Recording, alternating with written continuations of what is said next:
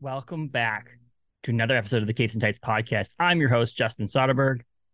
We're back for another episode with another comics creator, another creator, writer, whatever you want to call him. He's extraordinarily talented writer of both TV, film, video games, comic books, novels, everything you can think of. Marc Guggenheim. He is currently working on Torrent. He just finished up Fragmentation over at Dark Horse, which is an original graphic novel. He is also writing a. Uh, uh, he just finished up writing Han Solo and Chewbacca over at Star Wars, Lucasfilm, and Marvel, as well as has a had a graphic novel come out, Too Soon to Die, over at Image. He's also the writer of one of my favorite comic books of all time, Last Flight Out. But he's also worked on Blade, Moon Knight, Black, White, and Blood, Justice Society of America, Arrow, Batman Legends of the Dark, and Stringers in the past for comic books, as well as the Arrow TV show, Legends of Tomorrow, Supergirl, and Troll Hunters TV show, which also the book that Troll Hunters was written uh, based off of was co-written by former guest Daniel Kraus of the podcast. He's also worked on the Green Lantern film, Percy Jackson, Sea of Monsters, video games such as Perfect Dark Zero, Call of Duty 3, and much more. So in this episode, we talked about his comic books, random things in the industry, Star Wars, and so much more. So enjoy this episode. Before you do, check us out on Facebook, Twitter, and Instagram, as well as Apple, Spotify, and all your major podcasting platforms. Five stars, please. Rate, review, comment, subscribe, all those things. Enjoy this episode with Marc Guggenheim, writer of books such as Torrent, Fragmentation, and Last Flight Out. Enjoy, everyone.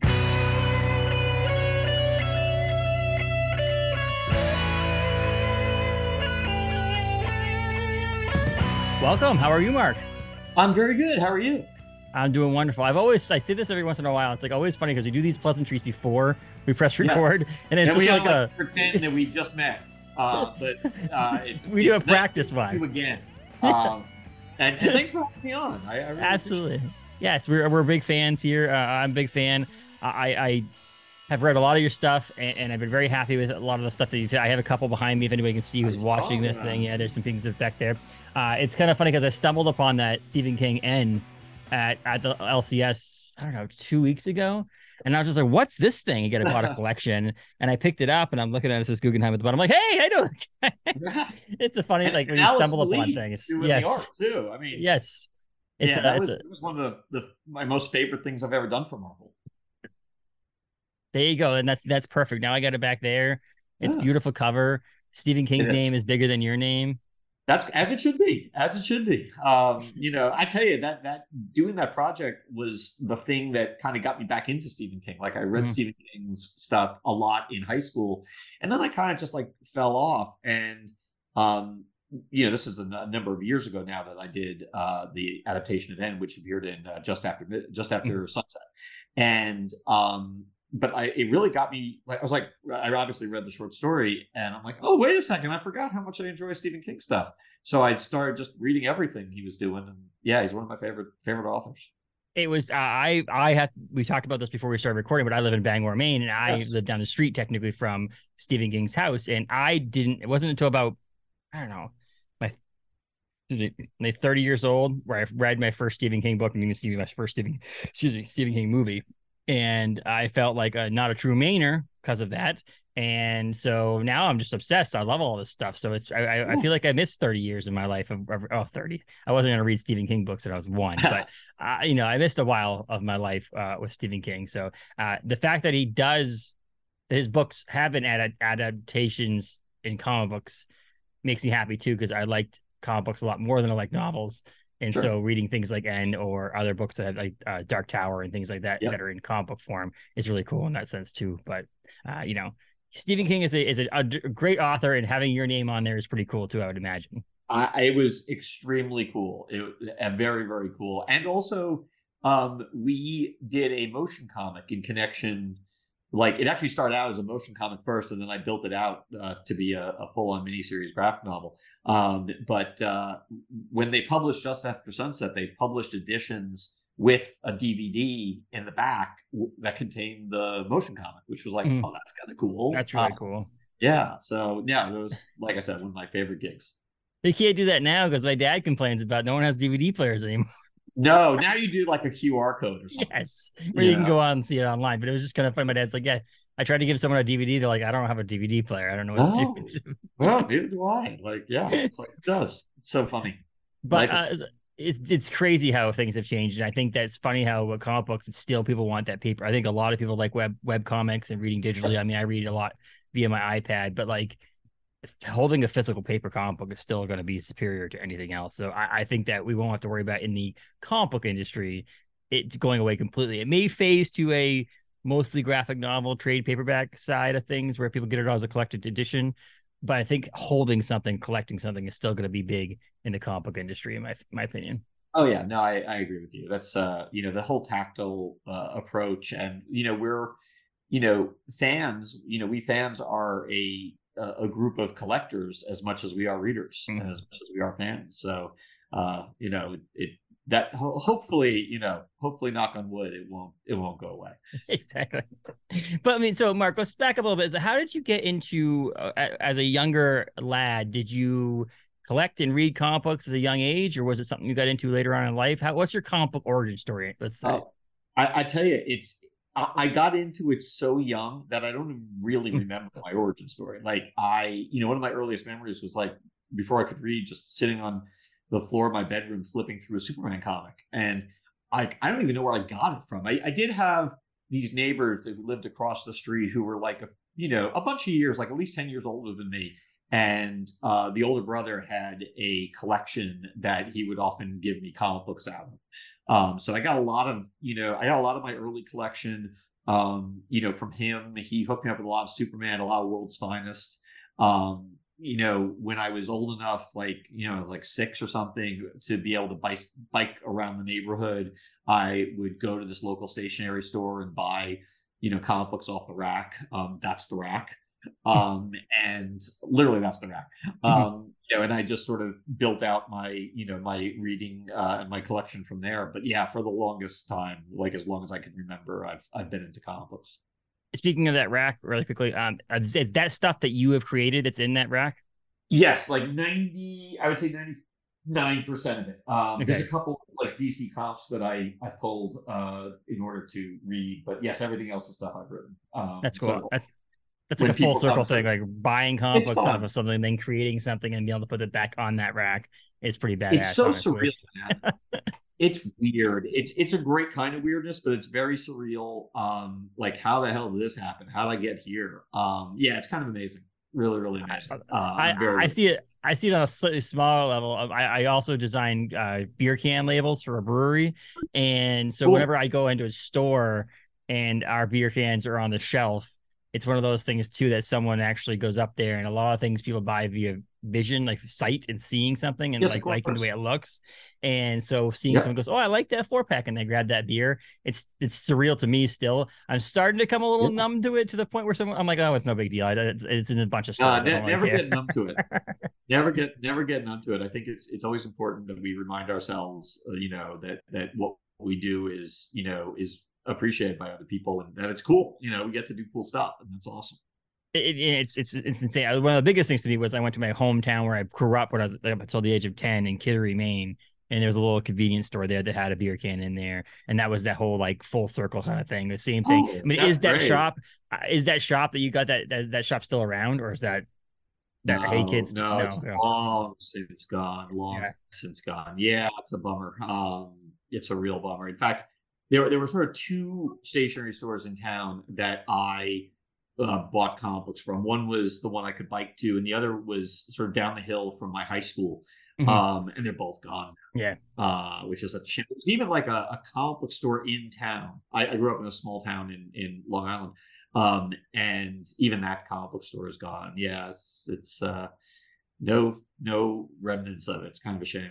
It is a shame because I feel like a lot of you see these like uh uh store variants for comic books. I see like Yeah. these different store titles in there that feel like they're like all fairly new, but yet the older book Yeah. comic book stores kind of had this phase of like troublesome that they weren't able to stay open. Now it seems like they're more successful stores. Uh, it's a little bit not easier, but it's a little easier to run a store nowadays than it was a few years ago. And I, my buddy's shop is turning four this summer, and he's just thriving. And Oh. that's the cool thing. It's like, but then there's other Oh, shops were around for 30 years who ended up having to close. I know it's. I tell you, it's it's very cyclical and it's a challenging business. I, I don't. Uh, I, I, you know, I don't envy retailers. They uh, really have it difficult. You know, no matter no matter you know where you are in the country or what time of year you you're in, it's it's it's a tough business. Yeah, but it's I I don't know. I just diving more into it. I love it so much. So, but with you, we wear so oh, many yeah, hats. No, you, you, you wear so yeah, many you hats. do it for You're co- you comic comic book fan, obviously a comic book writer, uh, but you also are a TV uh, writer, producer, things like that. So, what does a typical day look like for Marc? Good question. There is no typical day, to be honest with you. Um, you know, it's it's funny. Like, I I used to like w- when I had a show on the air. Yeah. I you know pre-pandemic, and I had a writer's room and an office to go into. Uh, remember offices? Um, and I I would like wake up at like five in the morning and write. Usually, I'd, I'd either write a comic book or like you know some portion of a comic book, or if I was working on a movie, I would I would do sort of my non-show writing then, and then I'd go into the office and do a full day, you know, whatever show I was working on. Come home, have dinner, you know, be with the kids and the wife, and then probably write for another hour, hour and a half on again something that was non-show related and then like on the weekends do passes of scripts uh, for whatever show or shows I was working on. So yeah, like and now like I kind of I try to sort of now if I can set aside different days to do different things. Like, you know, like, oh, I owe a revision on this script or I really want to get started on that script.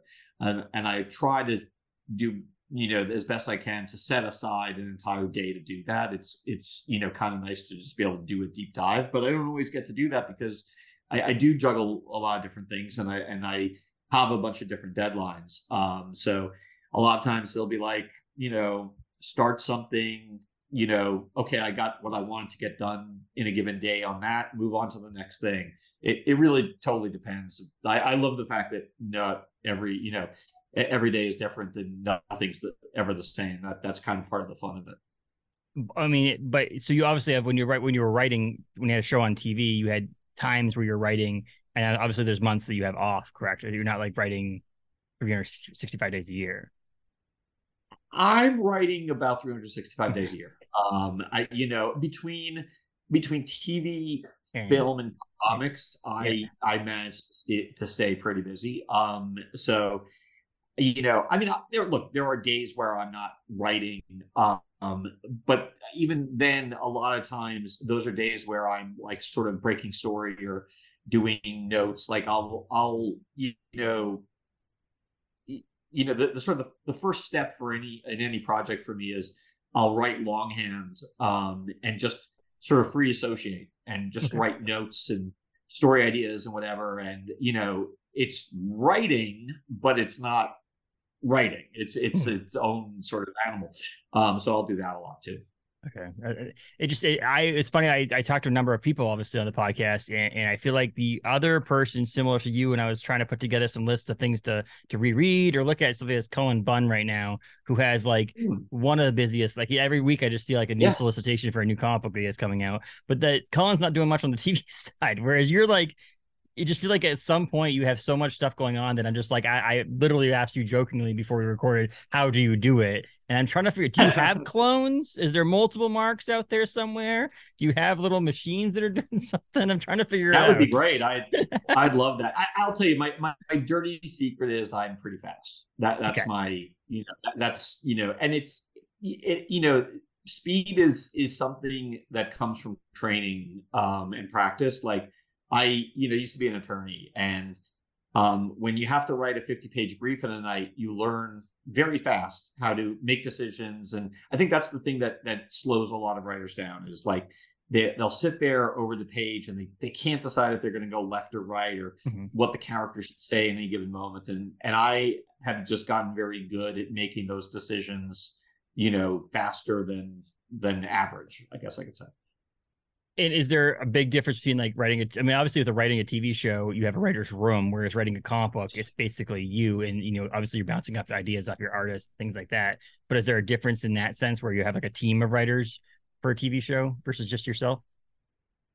Yeah, I mean, certainly having a staff is great, uh, especially when you're facing the blank page. You know, the, mm-hmm. the idea of like, okay, what's this season gonna be? it's it's great to have a group of of writers who can help you figure that out and who are, you know, if if I do a good job, you know, staffing a show, they're smarter than me and they're more talented than me and they're going to you know come up with ideas i could never come up with in a million years um, and yeah it's you know it's it's at the same time like it's i love writing comics and i love writing films where it is just me you know it's mm-hmm. I, I the the one of the reasons i do so many different things in so many different mediums is because the grass is always greener.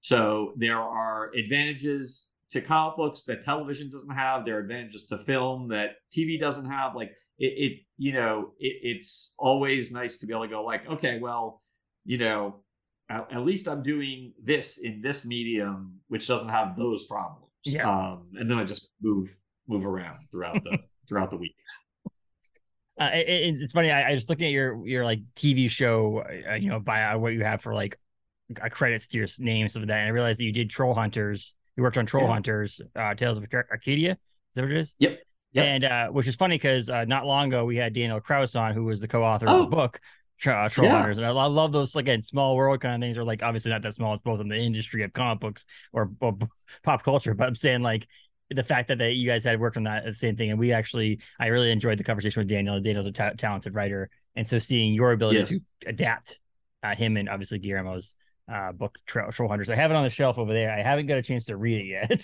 I will be honest with you. It's that, great. Will, yeah. it's a fun read. Uh, very, it's funny. Like you see a lot of similarities and a lot of differences between, okay. you know, what Daniel wrote and what you know we ended up doing for the the animated series. Um, yeah, it's funny. I came to Troll Hunters kind of like in this sort of backwards kind of way. Um, originally, Troll Hunters was a uh, a feature film, you know, mm-hmm. animated, but a, a, feature film and not a TV series.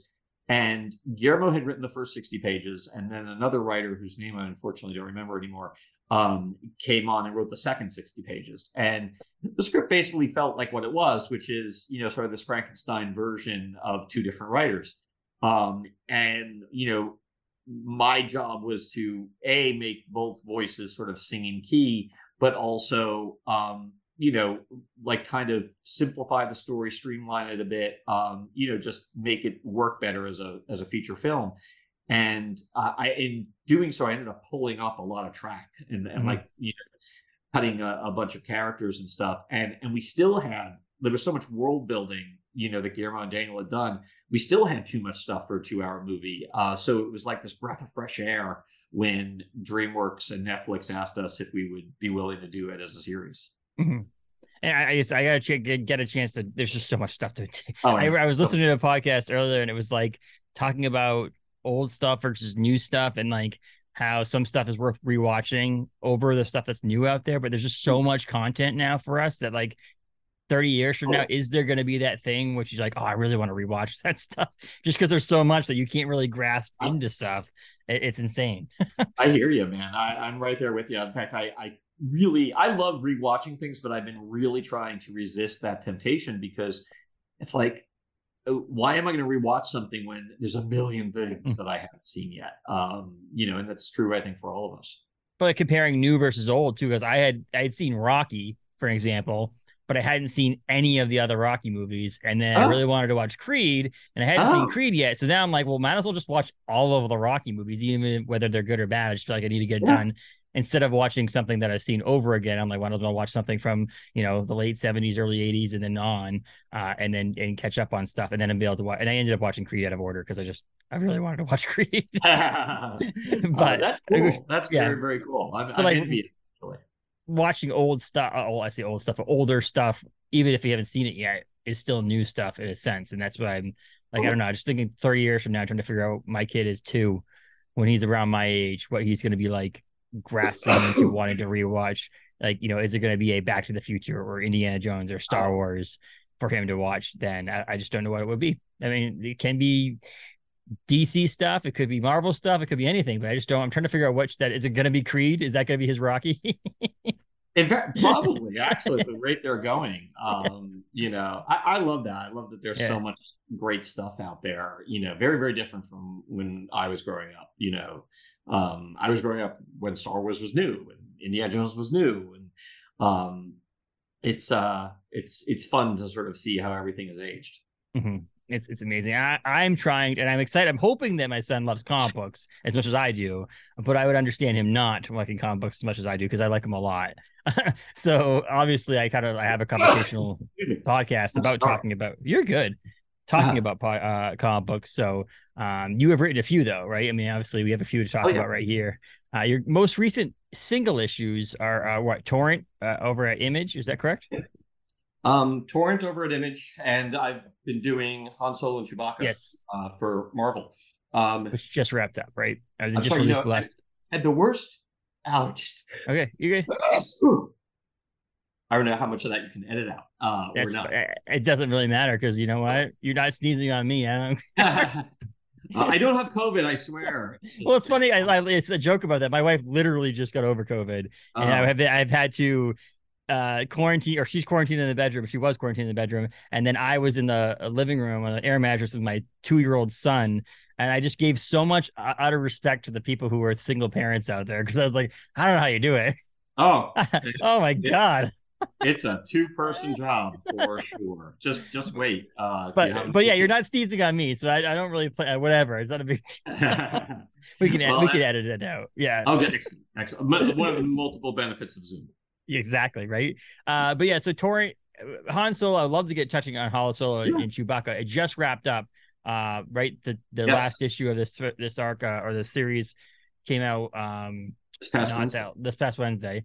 And the I guess the question I really had before we get into anything else, uh, we were obviously talking about Star Wars right now. So um we all learned and and and, and got introduced to Han Solo and Chewbacca via screen, via movies. Yes. And obviously, I think Star Wars does some of the best comic books that are like, you know, that are in the whole realm of between movies and TVs and connecting things and not connecting things and, and understanding and furthering the story. What's it like though? We're having to write, first of all, what's it like? Is like a pinch me moment writing characters like Han Solo and Chewbacca. And also, like, what's it like to try to have to like also live up to the expectation people have because those movies are so great?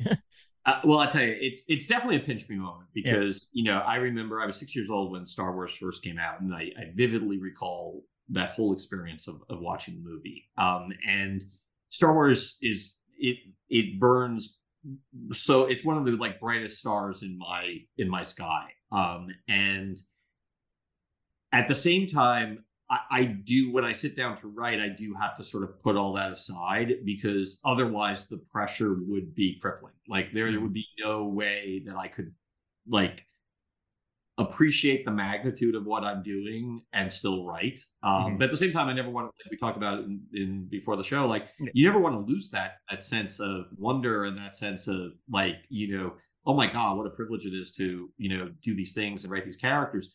But um, I, I found that I wouldn't be able to get out of neutral if I didn't, you know, sort of table that for the time being, um, because otherwise, yeah, nothing would get done. Um, you know, I, I'm very fortunate in that I can like recite whole passages of dialogue from the first three movies. Um, mm-hmm. You know, I've seen them so many times and that's particularly helpful when you're writing you know characters like han and chewie because i'm in many ways i'm i'm sort of drafting off of a certain muscle memory um, that's been built up from simply watching all three of the original films mm-hmm. like too many times to count um, so that that's sort of helpful like these are very familiar voices to me as as characters um, but uh, it's it's been on such a labor of love. I just I've I think I've I've been writing comic books for the last 17 years, and um, like writing Han and Chewie is like some of my most fun, like the the most fun I've had in comic books. I obviously wrapped it up. Are you are you planning? Are you hoping to write more Star Wars comic books in the future, or is this just basically a one and done thing? No, actually, I'm really lucky. Marvel's been super wonderful. Lucasfilm has been super wonderful. Um, I've got a one shot uh, centered in Jabba's Palace for the 40th anniversary of Return of the Jedi coming out. Uh, and I'm working on another mini series that I can't yet talk about. Um, but that's uh, a lot of fun. I'm I'm working my way through that right now, about halfway through. Um, and uh, my hope is that there'll be more, you know, on the on the other side of that, um, mm-hmm. because I, I, love, I just love Star Wars. and I love writing in, in that universe. It's uh, it's just so much fun. That's amazing. And I'm trying to focus. So last year we did a Star Wars week here on the podcast where we watched uh, the uh, we watched the prequel movies because the idea I had a co-host at one point. He moved to Indiana, so this ended up not working out very well. Zoom and then time change and his new job and all this other stuff. Long story, hmm. but we we moved on to just me being the host. And, and at that time, we had done episodes one, two, and three, and we were like during Star Wars week, we we, talk, we watched the movies, we talked about them, and so on. Our plan was to continue on and get to yeah. four, five, and six, and so on. Well, it started. We've stopped at one, two, and three because it's obviously changed a little bit of the format of the show. So this year's Star Wars sure. week, we're actually introducing. We're actually going to be talking to some comic book creators and uh, oh. uh, on on the week. So it's pretty pretty cool in that sense. So if we continue cool. this uh, this this trend, we'll have to get you back on to talk Star Wars Absolutely. in more depth about that stuff Love too, too. So I had actually reached out to uh, uh, David Messina. Messina is going to do a email back and forth interview with me uh, to oh, talk awesome. about his, his work on, on, on obviously on on oh. on Solo and Chew and other stuff he's done as well. Uh, but he just felt we felt like that was the better format for David because of his uh not so great sure. speaking English. He's so he was like, Italian. yes, he's like, yes. And so he's like, uh yeah, I can do it, but I don't think I would be best for us. So it's like, let's do it. Let's, I'll, I'll, I'll, rattle some questions off to you. You answer them. We'll do a post on the website. That's fine. So he'll be a feature on that week too. But uh, he was obviously the artist on on Han Solo and Chewie as well. so an incredibly really talented artist. And, and did such a fantastic job. I mean, really, really fantastic job. I mean, I did ask him what was his worst part about working with you, so don't worry about that. Don't don't look for that. That's okay. That's I'm sure, and, and that was probably the whole interview, right? He probably had a lot to say. Um, no, I, I so love like, David. I, I love working with him. Um, what a, what a just so just quite frankly, really pleasant, great attitude, and it was really bringing it on the pages, and we were very much in sync. It was it was a real joy. I feel like that's the Italian artist out there, though. I feel like there's not a single Italian artist that I've actually talked to or or been introduced to or had conversations about where people are like, yeah, the person's horrible. Every single one of them, they're like, excellent, point, excellent artist and great right. person. You're right because I'm I'm uh, working with Alessandro Miracolo mm. um, on the Jabba's Palace, and also I forgot I'm doing three issues of Yoda as well, and Alessandro's the artist for that too. And you're right, he's he's also equally delightful. so yeah, there's there's something uh, about uh, Italian artists. Um, something in the water know, which, over there, way, I guess. Tradition. Yeah, for sure.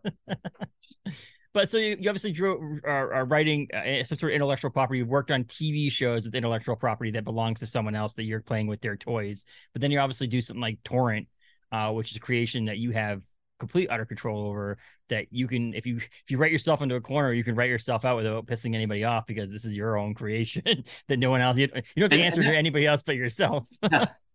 And, and, that's very much that's certainly like one of the pluses. It's also one of the raison d'etres of Torrent's specifically like with torrents i'm i'm constantly trying to write myself into corners. Like i'm doing it very intentionally you know with with sort of the knowledge that you know yeah i'm not going to have the head of the studio um you know or the head of a network call me up and yell at me. That's really really really nice. Not that by the way not that the head of no, warner brothers or the CW ever like actually yelled at me.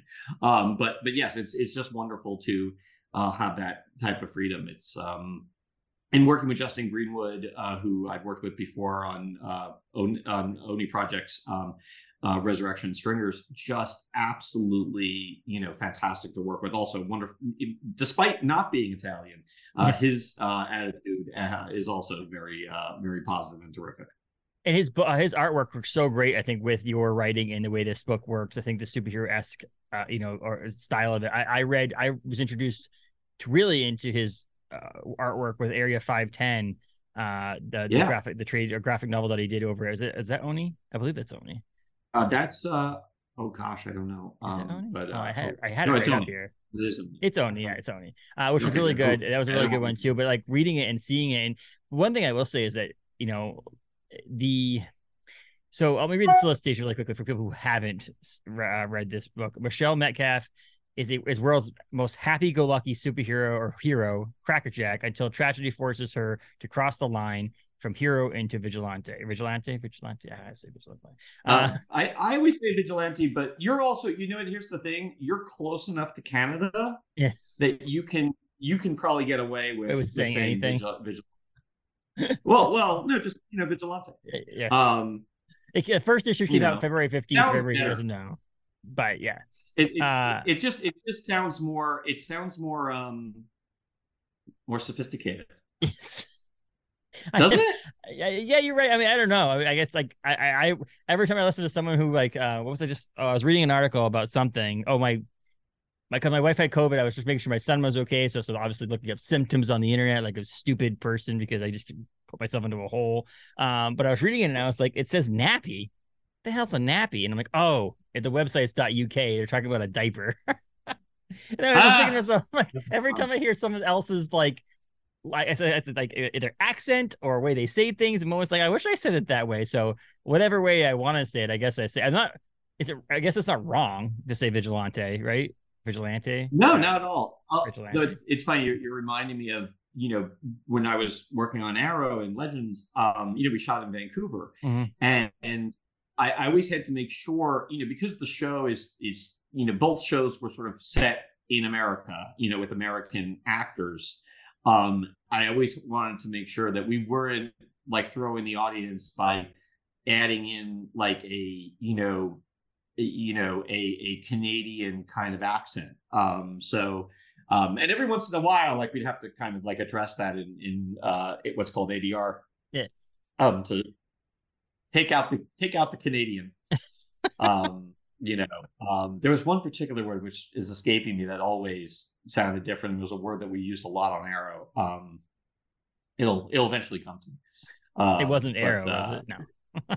No no no no. Uh, man, can you imagine? Can you imagine? That'd be so difficult uh, no, the thing, the thing about uh, the tricky thing about Arrow was, um, you know, all, there's no such thing as blanks when you're firing a bow and arrow. Yes. Um, so you've got to you've got to do it all digitally, and um, so every time you know he fires an arrow, that's like you know it's like about twenty five hundred bucks. Yeah. Um, and I remember we were filming um, we were filming the season finale of season two um, and one of the actors, you know, because we have the big tunnel fight, and one of the actors was going, I'm like, could you please just slow down a little bit? Because like you're, costing the show a fortune that we don't have. We, we used to joke that the reason it's called Arrow is because that's the grand that's the number of arrows we could afford. Yes, one. yes. You just go shoot it. I guess you gotta like get it to the angle where the camera cuts off the end of the thing so that you can't tell that it's actually being shot. just the it's sound. Really, I sound mean, effects. You know, yeah, well, actually, the, the you joke, but it's that's what kind of what we would do in the editing room. It's like, okay, you know, we can probably cut a, cut away from some of these, you know, some of these shots and save ourselves some money. We were always trying to save money. It was, you know, there there was never enough, never enough money to do the shows. Uh, what was I? I was watching some sort of show or behind the scenes thing where someone wrote the song for when was it? I forget what it was now. This is gonna sound so stupid, but like there was a show, a sitcom, where the main actor, uh, might have been Bryan Cranston on um, what was that show he was on uh, with um, Malcolm in the Middle? Yes, where the song there's like a song or, or a sound effect that was made or a word he says something on the show, and he got it trademarked or licensed it. That's what it was. When he plays a song or does something on the show, you get a license. So then the studio actually had to pay him technically every time that he did it. He whistled. That's what it was. He whistled a, t- a, oh, a wow. tune, and every time he whistled the tune, this he eventually at some point, like I don't know, after the first couple episodes, someone was like, "You should license that." Or get that recorded so you could license, you get it, you know, wow. so that it goes through the the um you know, as whatever the, the music licensing so, uh, company is. And so every time they do it, so he would do it and they'd be like, Will you stop doing that? That's the third time you've done this, I, this episode. I love it. He's like, lo- and like then he can get he gets more royalties off of it now that the show, like when the show gets aired later on too, because he gets it then too. It was this whole thing. It was a I was like, oh my god, that's amazing. he, he's like, as smart as Walter White. Yeah, exactly right. Um, but on torrent though, well, back to torrent a little bit on here is Justin Greenwood's amazing. Obviously, uh, colors from uh, Rico Renzi and uh, Keith Wood. Um, but yeah, it's a superhero comic book. And yeah. what I give respect to you for is trying that, A, uh, because that's a huge. Yeah, I, I didn't realize how hard it was until I until like until we tried to like sell the book. It's like, oh wait a second, like it's there's a reason why no one you know creates new superheroes. Everyone who wants to read superheroes is spending all their money on DC and Marvel stuff. Oops. Um, but but it works, and that's the thing. And so like one of those things I, I think about, you know, obviously Robert Kirkman was able to do it with Invincible, and and there's other there is a way to do it, and I think that yes. there's something it, it, just as simple as saying this is a superhero comic book is obviously not going to sell it, but by explaining it, what's obviously you have your like one sentence uh, uh, solicitation that was in Previews World and all that stuff. But what's your elevator pitch for Torrent? The, the way I, you know, sort of quickly pitch it is I, I really reduce it down to its roots, its original, you know, its origin. Um, and mm-hmm. its origin was really to start out as a thought experiment, which is what would it take to turn Spider-Man into the Punisher? Um, and that's that's really you know the again at the risk of being reductive, that's kind of the elevator pitch. It's like you know what if you know what if something happened in Spider-Man's life that forced him to go down this very dark path? Now, obviously, it's not Spider-Man, it's not the Punisher, but mm-hmm. that that was the initial impetus behind it. Um, and it's what what I in in sort of writing it, what I've realized is that it became an opportunity for me to explore a lot of the issues that we explored in Arrow in terms of morality and mm-hmm. violence mm-hmm. and the line between hero and vigilante and between vigilante and villain, but without you know the corporate oversight that we were talking about earlier.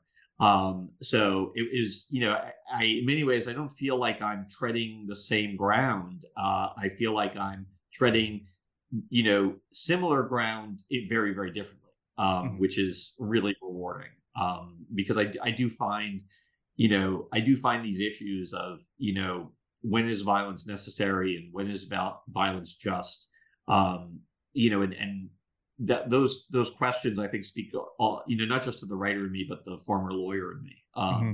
So it's fun. Like actually, like issue two deals with the real world ramifications of the you know the superheroes on the, the criminal justice system. Mm-hmm. Um, mm-hmm.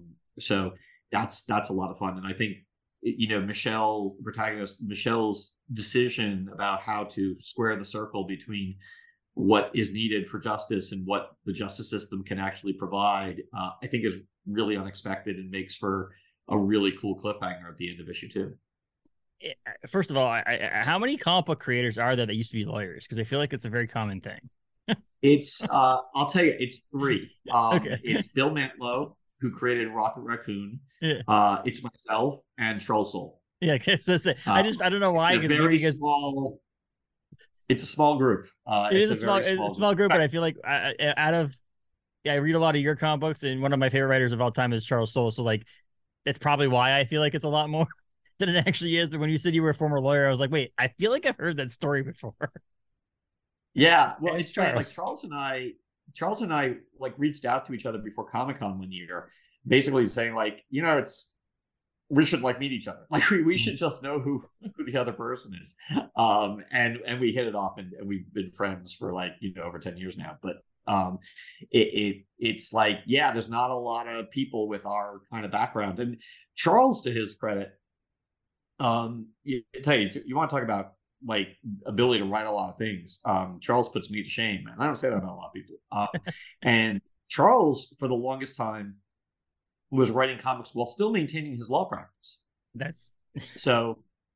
I know, right? Like the the mind just you know, the mind just withers at, that thought. Um, but he's you know he's just that good and he's yeah. just that capable.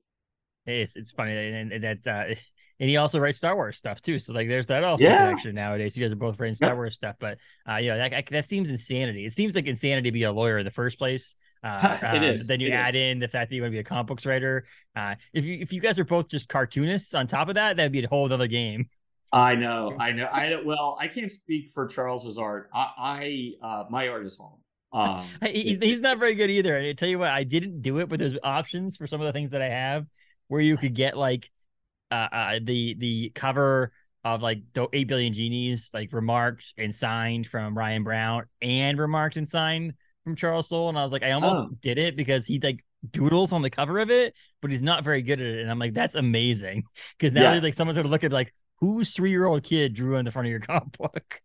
Uh, a lot of I know a lot of writers who have gotten very very good at like one sketch, like okay. like like who can do a Batman, like a convention Batman, uh, because you know no matter what, if you do any kind of signing, there's always going to be one kid who comes up to you who doesn't know the difference between a writer and an artist, yeah. and is always asking you for a sketch. And it's nice to have one sketch up your sleeve mm-hmm. um, that that you can do so that you're not disappointing every kid everywhere. I used to know a guy who was a, was a traveler, he was a drummer for a band that went on tour, and he wouldn't sign autographs altogether. He would just draw pictures, oh. and so it would be like a cat, like a like a really oh. rudimentary cat, and he'd just do that on like a on a poster or something like that, and just you knew everybody else's signatures would be around it, and then there'd be this one rudimentary cat in the middle, and you'd be like, oh, I know who that is. That's whoever. I it was a nobody, like not a nobody, but like they weren't like this mass. It wasn't the Rolling Stones, but like I love that. Nowadays, I, I can't even remember the person's name, and it's even worse because it's now just a picture of a cat on that it's thing. Cat too, Stevens. Like, exactly. Well, that would be insane. No, um, the but I, I give you credit for for a being a lawyer. No, um, I give you credit for the fact that you tried a superhero story, and I'm glad it worked. I also feel like it's such a cliched thing to say, and I used to hate when people used to say it to me, which is you don't know what it's like until you have someone you have to care about. Like hmm. usually someone would say about like you don't know what it's like until you have a kid. And right. I used to say, forget you. I know what it's like to live life. And then when I had a kid, I was like, oh, I get what you're saying. another person. But it's the same thing when I met my wife and we got into a relationship, we got married. It's like I have someone else that I feel like um, she's a strong, independent woman. So she doesn't need me to take care of her. But like I have this sense of I have to take care of her. I need to make sure she's okay. You know, she's yeah. been through an illness. I have to make sure that she's okay. Same thing with my son. And having this, if all this got ripped away from me, what would I do? And you know, like what? How would you? How would you? I don't know. How would you like the whole Walking Dead thing to me, which is like, how would you right. kill people to make sure your family is safe?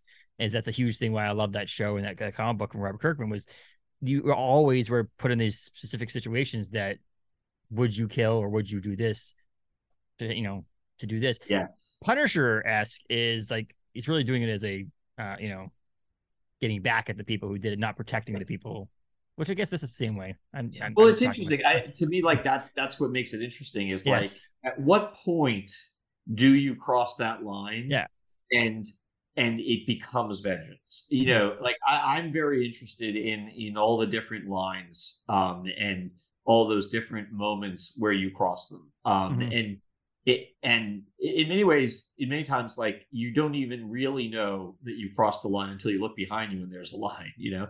Um, so I, I that that's that's very much like what we're playing with with Torrent, and um, you know, it's it's really kind of it's very gratifying because you know, um, I, I, Justin and I have been working on this book for a while now, and um, we really like the response we've gotten is great. Like it's it's some of the best reviews of, mm. of certainly my career. I can't speak for Justin, but like you know, I think his career as well. Like it just really seems to have resonated with people in this this really terrific way, which uh, you know is is hard, like you said, you know, hard to do in in today's marketplace.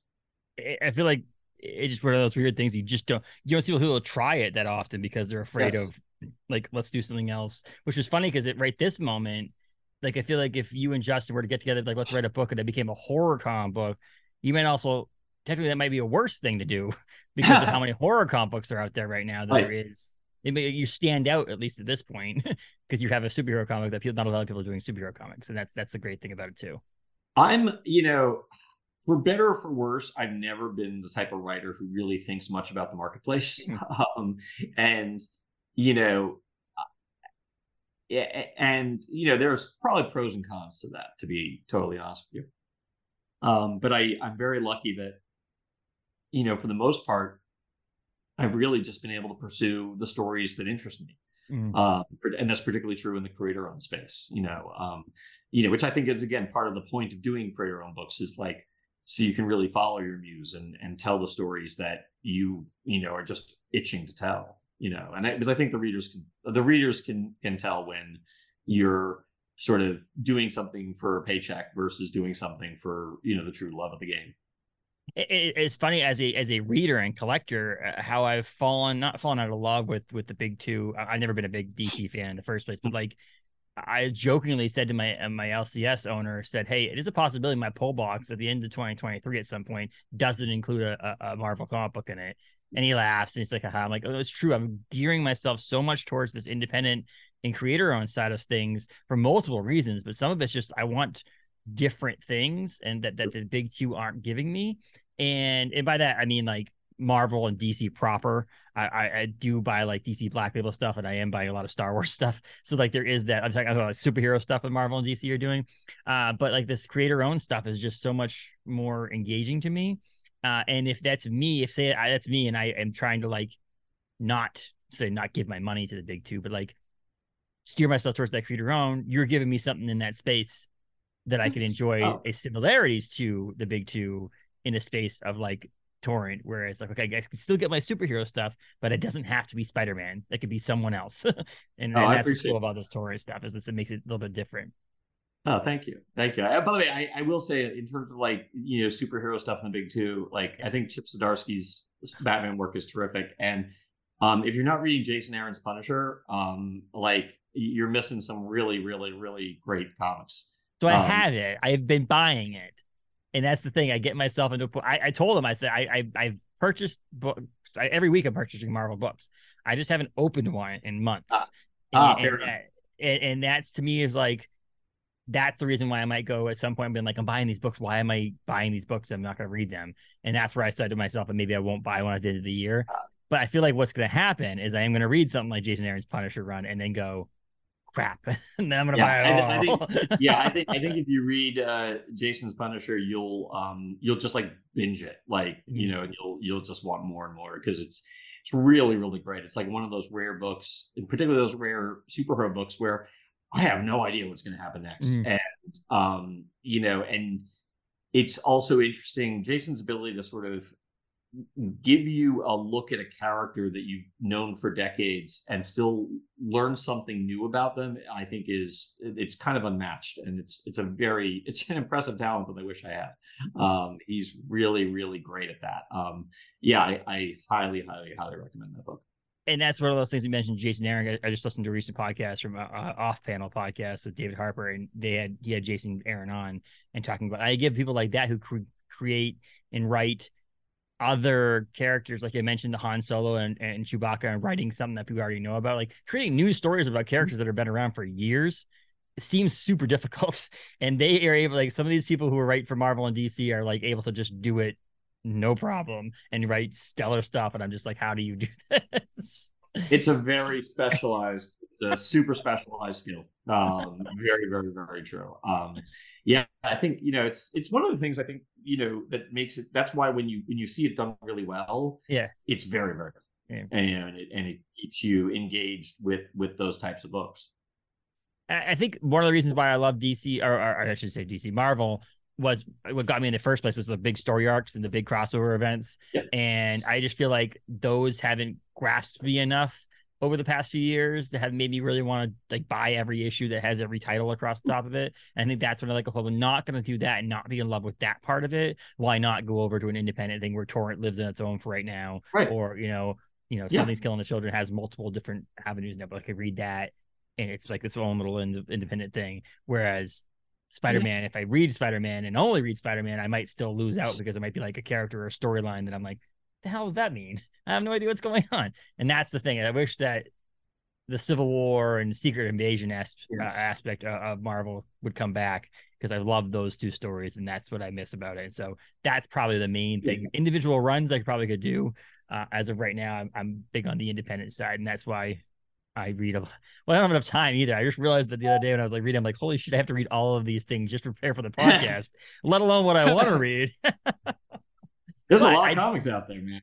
But I did say to someone a couple weeks ago, which was, I'm so glad I do the podcast because I, there are some things that maybe either creators or comics in mm-hmm. general that I would never have potentially even cracked open if it wasn't for yes. being quote unquote required to read it as a preparing myself for the podcast that I've now fallen in love with. And now I will either read this entire series or read everything from this creator.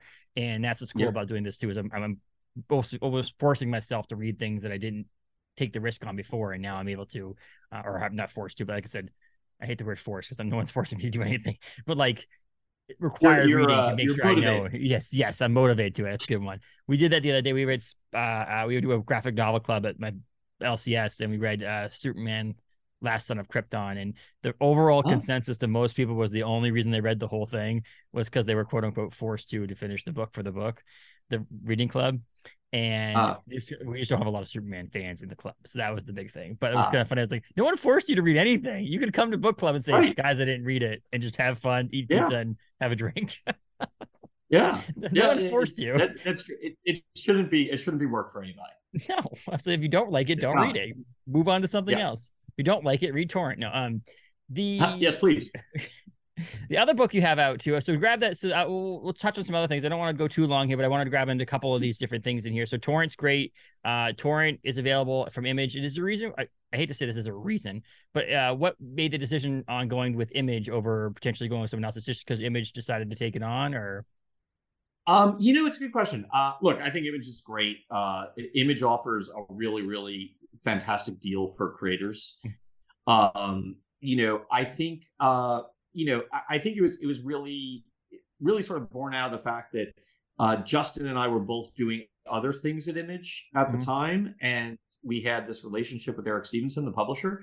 Uh, and by the way, he like read the first issue and totally got it. Like I think that mm-hmm. was probably the biggest factor is like he he saw what we were doing and he was very very supportive. Um and if he was less supportive or less interested we probably would have you know gone to look for another publisher. Um but it just fell together very easily and organically. And you know i'm a big believer in sort of you know not necessarily not necessarily letting fate run its course but like you know when you know when you're getting that kind of sign from the universe like oh okay justin and i are both in image on separate projects. You know eric really digs this book you, would be foolish to uh, you know to course correct at that point. Mm-hmm. Um, you know, um, and and it's similar like you know like last flight out uh, I did with Dark Horse because the folks at Dark Horse really really dug it, you know, and, and they were they were like super excited about it uh, to the point where like I I had told them I was that I was doing it just because they had asked what I was working on. Um, I wasn't pitching it to them, but they were so like, oh, we would love to publish that. That I'm like, okay, you know, like that. That I, I think that type of enthusiasm is, uh, you know, that's a, that's worth its weight in gold. And and um, I tend to gravitate, you know, one project or another to whoever seems to be the most interested in it. Not because they're going to pay me more money, just because they've got more passion for it. Um, mm-hmm. I, I think, like I said, that passion is, uh, you know, I think very important. Um, so yeah, so like you know, last flight out, uh, we published uh, as you know six single issues, and it's now collected in a what I think is a pretty gorgeous looking trade. Um, I, I, and uh, you know, I will um, agree yeah, with you on that. I okay. think it, it's it's one of those.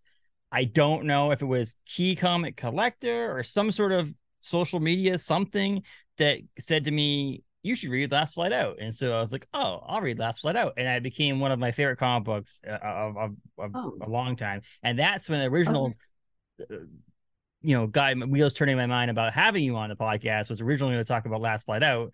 And then oh. I was like, well, there's a lot more other stuff to talk about too, and stuff that we can actually be more relevant to time. But you, everybody, whoever is out there in the history of mankind, should go buy at a local bookstore or a comic book store Last Flight Out trade because it is an unbelievable comic book. So I'll give you credit for that. Thank you.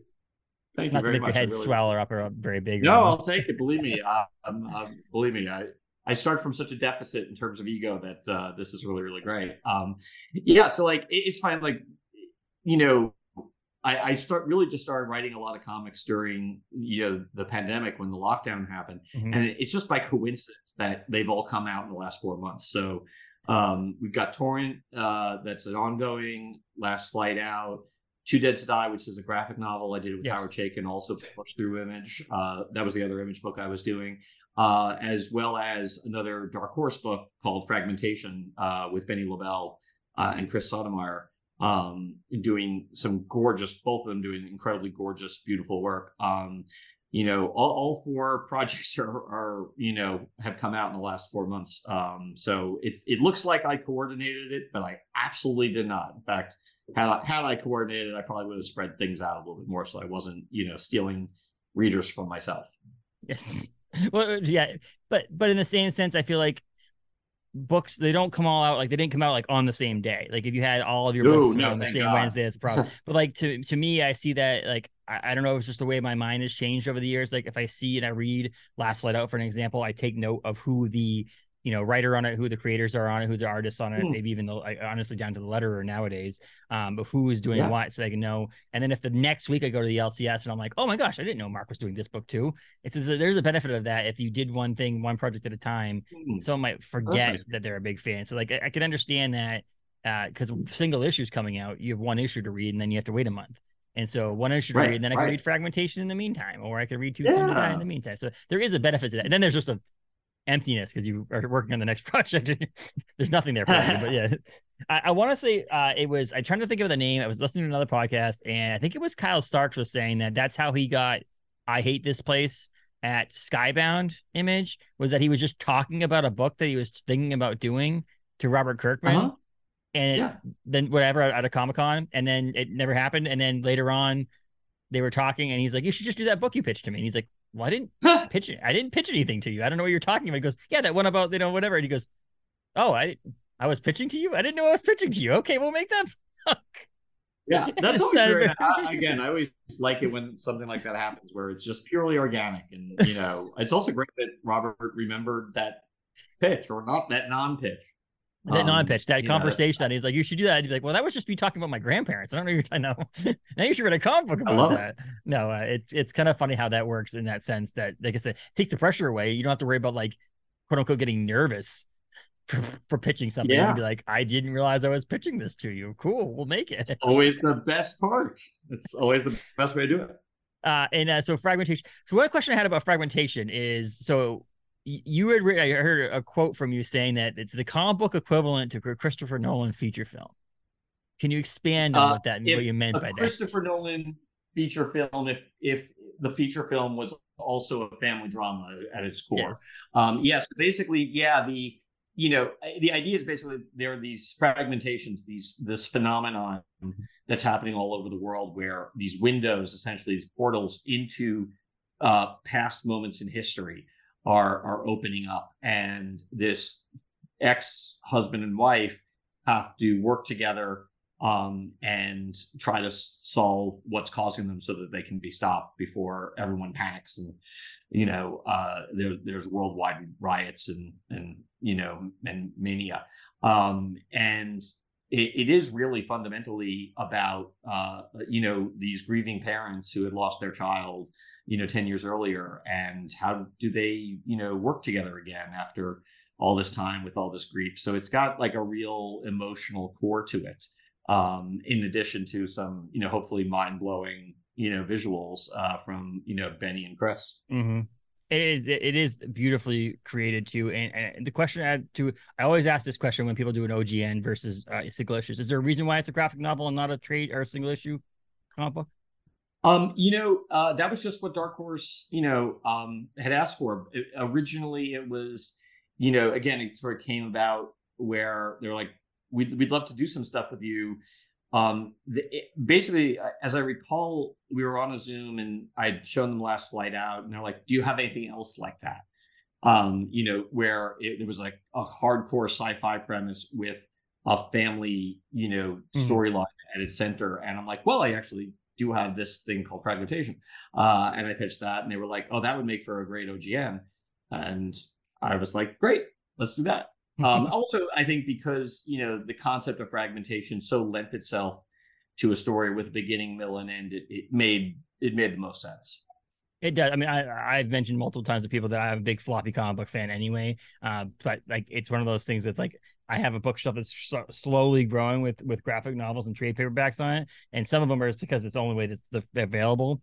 And I do enjoy. Like, I, I don't like the available like the, the softness of a floppy comic book. Like, I just don't like that it's like so flimsy and and and you know can get ruined so easily. Uh, whereas a graphic Sure. novel or a trade, there is that you know novelness to it, so that that actual like thickness to it that you can actually hold on and you not feel like you're going to hurt it. Uh, and so there, there's the benefits to that. But I'm a big like one, two, three. So so I was actually when I found Last Flight Out, I read it. I bought it digitally Uh, and then I was like, oh, I'll just read it. And then I was like, oh, I need to have it. So I went out and found all six issues. Oh, 'cause I hey, was like, I need, I need the single that. Issues. I can't I do the trade. Um, but yeah, it's it's a great. That, that's literally I don't know. It was probably a runner up for uh, best comic books of the year, but that's only because it was so far away and I'd read it so far away that I don't remember. I don't know why, but it's one of the best All comic books good. of the year. Of what year? Ah, 2022. well, thank you. Uh, uh, April 20. 2022. So April, uh, it's the sixth issue wrapped up in April. Yeah, trade paperbacks available now. Buy it, Now. people. I'll tell you right now, Uh. buy it. Uh, is is Han Solo and Chewbacca? Does they do? I don't, I don't follow it enough. That did they do trades of these afterwards? Is there gonna be a trade of this of this Han Solo Chewbacca book? Yep. The the first five issues are out in trade now, Okay. and then we'll be publishing the second. Uh, and I would love if at some point Marvel collected all ten issues into one minibus. Um, Yes. So I'm just gonna put that out there into the universe, maybe you know. I love also happen. the idea of it kind of cool is all these different offshoots they're doing of these characters to do like um, an omnibus that's like here's the Yoda, you know, where, where was the other one that just wrapped Yeah. up? Oh, the Mandalorian. But just saying like there's something Yeah. that you could like do like Han Solo, all these different things together. And I think Star Wars comic books are at their peak right now. Uh, if anybody's not a big Star Wars fan and you're I- not I reading them, they are, I mean, some of the best things that are out yeah. there. The Darth Vader series is amazing. Uh, all the new High Republic totally stuff agree. is really good too. So that's really going to be kind of fun uh, for people to see that stuff out there. But this Han Solo and Chewbacca series is great too. Now that it's wrapped and it's going to be in trades, those people who are trade waiting, here you go. You're ready for it. There you go. Uh, yeah. We're we're we're here for you. is Torrent an ongoing series for you, or is there going to be a mini series? No, it's an ongoing. Okay, It's an ongoing. Uh, uh, Justin and I are talking about the second uh, arc as we speak. That's awesome. I'm excited for that. So the second issue of of uh, Torrent comes out March 22nd, I believe. First issue Correct. hopefully is sold out at all your comic book shops, but if it's not, grab it at your LCS because you need to read that. If it is sold out, you can find it digitally online. Uh, buy from Yes. like, like I guess in Comixology or Just- things like that have it. Yeah, just don't torrent it. Yeah, that's the funny thing is, is one of these some of these comic book names you have to like you Google it and you're like shit I have to add comic book at the end of it because if I don't it's Yes, a bunch of torrent sites and then it's gonna be like Even a, torrent comic book, like it's like torrent. what comic book? You know, yeah, it's it's kind of a funny who's on first. torrent situation. image comics number one Marc Guggenheim you have to do everything just to find it online no uh, you go to Image Comics obviously uh, has it on there as well uh, and, and also I recommend Justin Greenwood's uh, Area 510 as well so check that out also he's That's a great artist so Um, but yeah, so uh, Fragmentation is also out on uh, Dark Horse. That's available. That came out in January. Uh, that's a, a great book. I, I I'm halfway through. There's too much stuff to read, and I. It's funny. I actually got further through it without moving from recording yesterday to today, which is great. oh, Uh, but I also realized that Melissa had sent me as well in an art in a thing issues two, three, and four of Torrent that I didn't know were in there. And so I was like, oh crap, I Ah. could have been re- I could have been reading these this whole time. and so I have to read those now too. But um Star Wars, Han Solo, and Chewbacca just wrapped up. But also they said too soon to die. Uh, and you've written a bunch of other things. I have in my pull box at my LCS's stringers as well, the, the trade on that. oh, I- I, cool. haven't got I haven't got to pick up yet because I just I forgot I was in there. but yeah, I, I want to read stringers as well. So um yeah, I mean I think that's that's are you so I, I said to other people in the past who uh, have come on uh tomorrow uh, as in we're recording this tomorrow uh Wednesday the 8th Marc Bernardin was on the podcast. His is coming out. Oh, runs TV shows and stuff like that as well. And he, I, I, he's, he- worked with him. he's uh he's when you say I can't talk about something yet is a good thing for you creators out Yes. there because that means you have work Yes. in the in the wheels. If you can say everything It- that you're working is- on right now, means that you don't have enough going on yet. Absolutely true. A thousand percent. And I love So- Marc. He's the best. he's awesome. He was a great conversationalist, and he's a, he's just a great dude. And he wrote a bunch of cool book, comic books. He's written a bunch of cool TV stuff. He's got a short film that I cannot wait to see called Yep. Splinter. Uh, but also, uh, you have stuff on the horizon you can't talk about. But are you going to be doing more TV stuff? Is that true, or are you focusing? Yeah, I'm. I'm in the process. No, I'm in the process of pitching a bunch of TV shows as we speak. Um, so you know, TV is a weird time right now in terms Mhm. of the market, but I'm I'm excited about the stuff I've got on my slate. It's a it's a pretty good slate. Um, I'm keeping busy with feature films, um, writing a couple of things that yeah I can't talk about. Um, Mhm. But I I publish every Friday. I publish a uh, Substack newsletter where I'll talk about everything that is, you know, sort of on my plate. And if I can't talk about it, like a project code name and at least, you know, sort of update on, you know, where things stand in the process, you know, that type of thing. That's awesome. I love the ability for uh, creators nowadays to uh, get in touch with other people, like with get in touch with their fans. I think it's an awesome day we live in that you can actually like have Substack or some sort of social media where you can actually talk to and interact with your fans and your readers of your yeah. stuff. So that's really cool. Uh, Substack has been a huge thing for the comic book industry, I believe, in that sense too. But um, you are on Instagram at Marc Guggenheim and Twitter yep. too. I'm guessing at Guggenheim. Okay, I didn't know. I nowadays I say I'm guessing to Twitter because some people been like it's a dumpster fire over there, so I'm not on there anymore. But it is a uh, little bit of a dumpster. It's you know it, it's my dumpster fire. So, but it's also um, one of those feel like I feel like when you if you like deleted yourself out of like in that transition from phone books to no phone books that if you had like not renewed some sort of advertisement in the phone book, someone might have thought you weren't around yeah. anymore. It, so like I feel like if you delete exactly. yourself from Twitter, you might not be reaching the fans that are on Twitter. So it's like you almost feel like That's you right. have to do it. So yeah. Uh yeah. yeah so Twitter obviously if you just search Twitter for your name, your name will come up. It's not like you're have a very uh you don't have a John Smith name.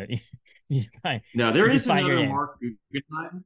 There, there's another Marc Guggenheim yes. out there who what a that poor schmuck. Um, yeah. he keeps getting you know all the all the Arrowverse hate and everything gets directed at him, and he must hate me. Um, but uh, he's he's a good he's he's a good sport. Whoever. Wait, wait. People hate on things like Arrowverse and DC and Marvel and stuff like that. That's news to me. Come on.